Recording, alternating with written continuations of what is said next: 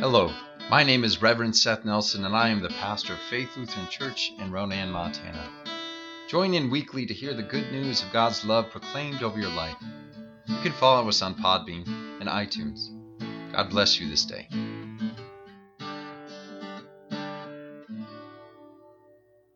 Please stand for the reading of the Gospel.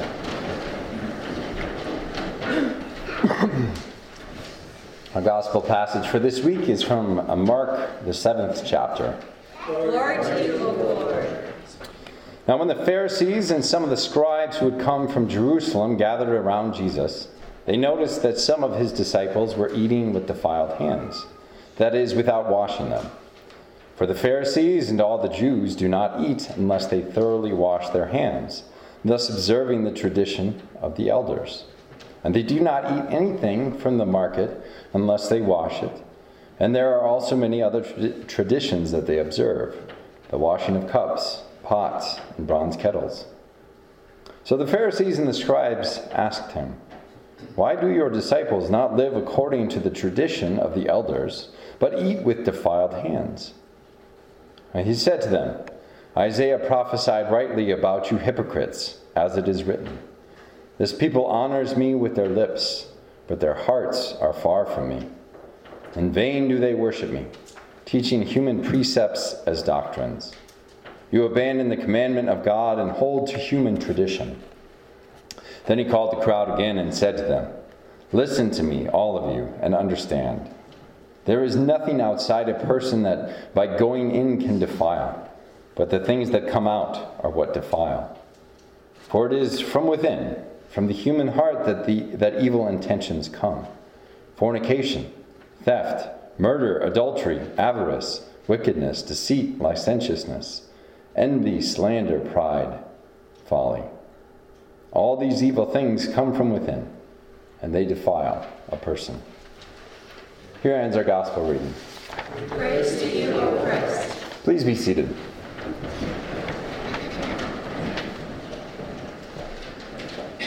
Well, grace and peace to you from God our Father and our Lord and Savior, Jesus Christ. A few notes about my process, uh, kind of an inspiration I had on sabbatical, especially coming off of last year and uh, everything I had to do uh, for the pandemic. As we started, made sure I had a written manuscript for each sermon uh, that Bonnie could then mail around the next week. And sometimes I was just like so tired and frustrated and didn't want to write it out, but I had to. And uh, my first two, two weeks back here, I've had three funerals in two weeks, so I'm a little bit uh, tired of that. And now we got the camera going, so I'm taking advantage, and I have no written manuscript in front of me. so uh, this is kind of like it's a big deal for me. I'm not sure if you guys care, but I do. So. Um, yeah, so we hear in our text for today about the Pharisees and Jesus and his disciples. Now, there's a lot written about the Pharisees in, in the Gospels, and they seem pretty well known, uh, especially to us who read the Gospels and the Bible regularly. They're very featured characters and uh, can almost be their own caricatures, if you will. Uh, we have certain images and stereotypes of Pharisees. And um, so, for instance, if you were to call somebody a Pharisee, would that be a compliment? Probably not, right? um, even though, uh, actually, Pharisees, um, we can't side with them per se, but there's a lot of speculation that Jesus himself actually was closer to a Pharisee than you might expect. Um, and there was also the Essenes group, uh, which was kind of more like John the Baptist, like the hermits in the wilderness and stuff like that. So we think that Jesus was very influenced by both of those groups in his time. And uh, he comes pretty hard at the Pharisees on several occasions, and so you would think that they're just opposed to each other, where it might be more of like an internal critique, if you will. Uh, people who are kind of on the same page, but kind of not really. And this is one of those instances of the not really on the same page, right? Now, Jesus and his disciples eat without observing all the minutiae of the purity rules and laws that are set before them. Now, the origin of these rules and laws, mind you, is the Bible, right? Is the laws given to Moses on Mount Sinai. There are all sorts of laws between Deuteronomy and Leviticus, hundreds, in fact, of what you're supposed to eat, how you're supposed to eat it, how you're supposed to purify yourself, and so on and so forth. Now, it, it really is uh, quite a quite a list if you've ever read through those books, and it's a very ancient list too. So even by the time that Jesus comes along, those rules had been in place for hundreds and hundreds of years. Uh, in fact, depending on dating, almost a thousand years. Now, where the rub comes here is in a couple different places. Obviously, Jesus' disciples are not on board with what the Pharisees expect and what has been handed down to them through their tradition. They're kind of rebels, if you will, in a very religious sense, that they eat without observing all the little details and all the little rules. How dare they, right? It's like the kid in school who speaks without raising his hand, right? Don't do that tomorrow, Otto. He's starting kindergarten, so. um, uh, or, you know, just those of us who like to speed, you know, five, ten miles over the speed limit. Not me.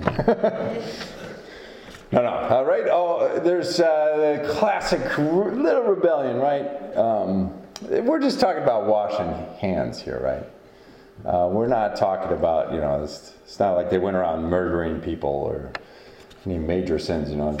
They weren't like tax collectors extorting the masses or anything like that. They just, they didn't wash their hands, right? the scheme of things, it could seem like not such a big deal. But for the Pharisees, mind you, holy cow. Holy cow. They, the laws that had come down from the elders, the traditions that had been placed, did not stop at all for the Pharisees from the laws of Moses. There were thousands and thousands and thousands upon uh, extra laws and interpretations piled onto all the hundreds of mo- laws that they received from Moses in the first place. The, the Pharisees were known for their just ultra litigiousness. And uh, in common parlance, we would say they, they try to micromanage everyone's religious lives. And in this case, their personal lives as well.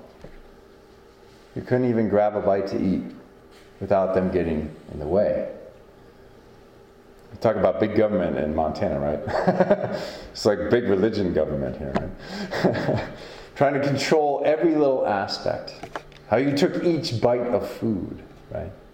How, your, how you washed your hands, how your utensils were prepared. Every little, you couldn't have any blood in the meat, obviously, but the regulations, they think, on spices, even, and all this craziness. How much you could eat, when you could eat it, so on and so forth. As good in free Montanans, I hope we bristle at this, right? Let people do what they want, right? But in a very real sense, remember, the origin for all these micromanaging, small, little laws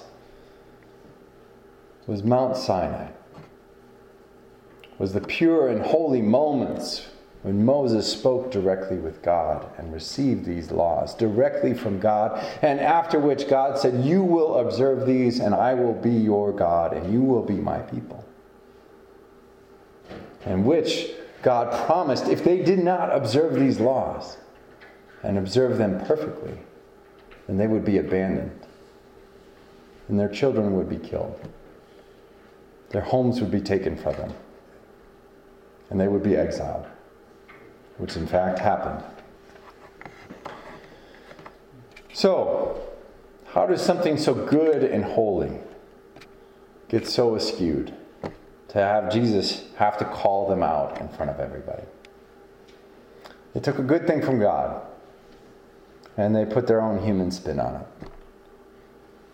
They took something that was supposed to remain as it was and they reinterpreted it for their own purposes. Wherever there was order or chaos, they got scared. They got anxious. They said, No, no, no. This is how you do it. This is how you do it.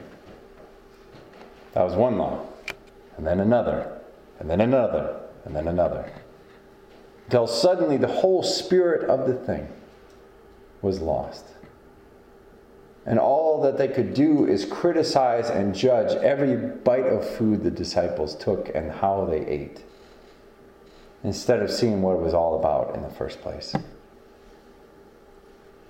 They missed the forest for the trees, if you will. And that's what Jesus is calling them back to here. He's saying, you look out at this world here, and all you can see is the impurities and the dirtiness there. But because you're looking at everybody else, you cannot look inside. And Jesus rebuked them, saying, No, no, no. What really defiles is what comes from within. For it is within that you find slander and lies and deceit and all the malice and sinful desires and things that tear this world down. It is from within that we need forgiveness. It is from within where we need to look to uh, for God's righteousness to make ourselves righteous, if that were even possible. It is from within where we need that salvation. It is from within where we need that forgiveness. We can do all things that look okay and right in the world. But deep down inside, in that innermost places, that's where it really matters. And that's where the laws that Moses received on Mount Sinai were really trying to bring people, uh, bring people back and set them on the right track. But even something so good and holy as that, we can't keep from screwing up unless Jesus calls and rights the whole situation on our behalf. But there is good news in all this. This is not just a call to judgment on Jesus' part. For in fact, if we're being honest with ourselves, I think we know that Jesus' words are true. We know that it is in those deep, innermost parts of ourselves where we need the love of God the most. It is within us. It is within us, within us, within us, so deep down where we can feel most unworthy, where we can feel most unloved, where we don't add up at all, most insecure or anxious or fearful of the world. And that's where God comes to meet us. That's where God comes to forgive us. And that's where God comes to make us whole from the inside out. And that that, brothers and sisters, is a beautiful thing that we hear in oh so subtle ways through our gospel passage for today. Not only is it the things that come from within that defile, it is from within that we are saved. May we trust in that grace and mercy and good news today and every day. And may the peace of God, which passes all understanding, keep your hearts and your minds in Christ Jesus our Lord. Amen. I hope that you have enjoyed this week's sermon podcast. Like to hear more, read my blog, or get a copy of my book called The Church Unknown, go to www.revsethnelson.com. If you feel called to support our ministry, I invite you to go to our church's website at flcronan.org and click on the Offerings tab. May the Lord bless you and keep you. May the Lord's face shine on you and be gracious unto you. May the Lord look upon you with favor and give you peace. Amen.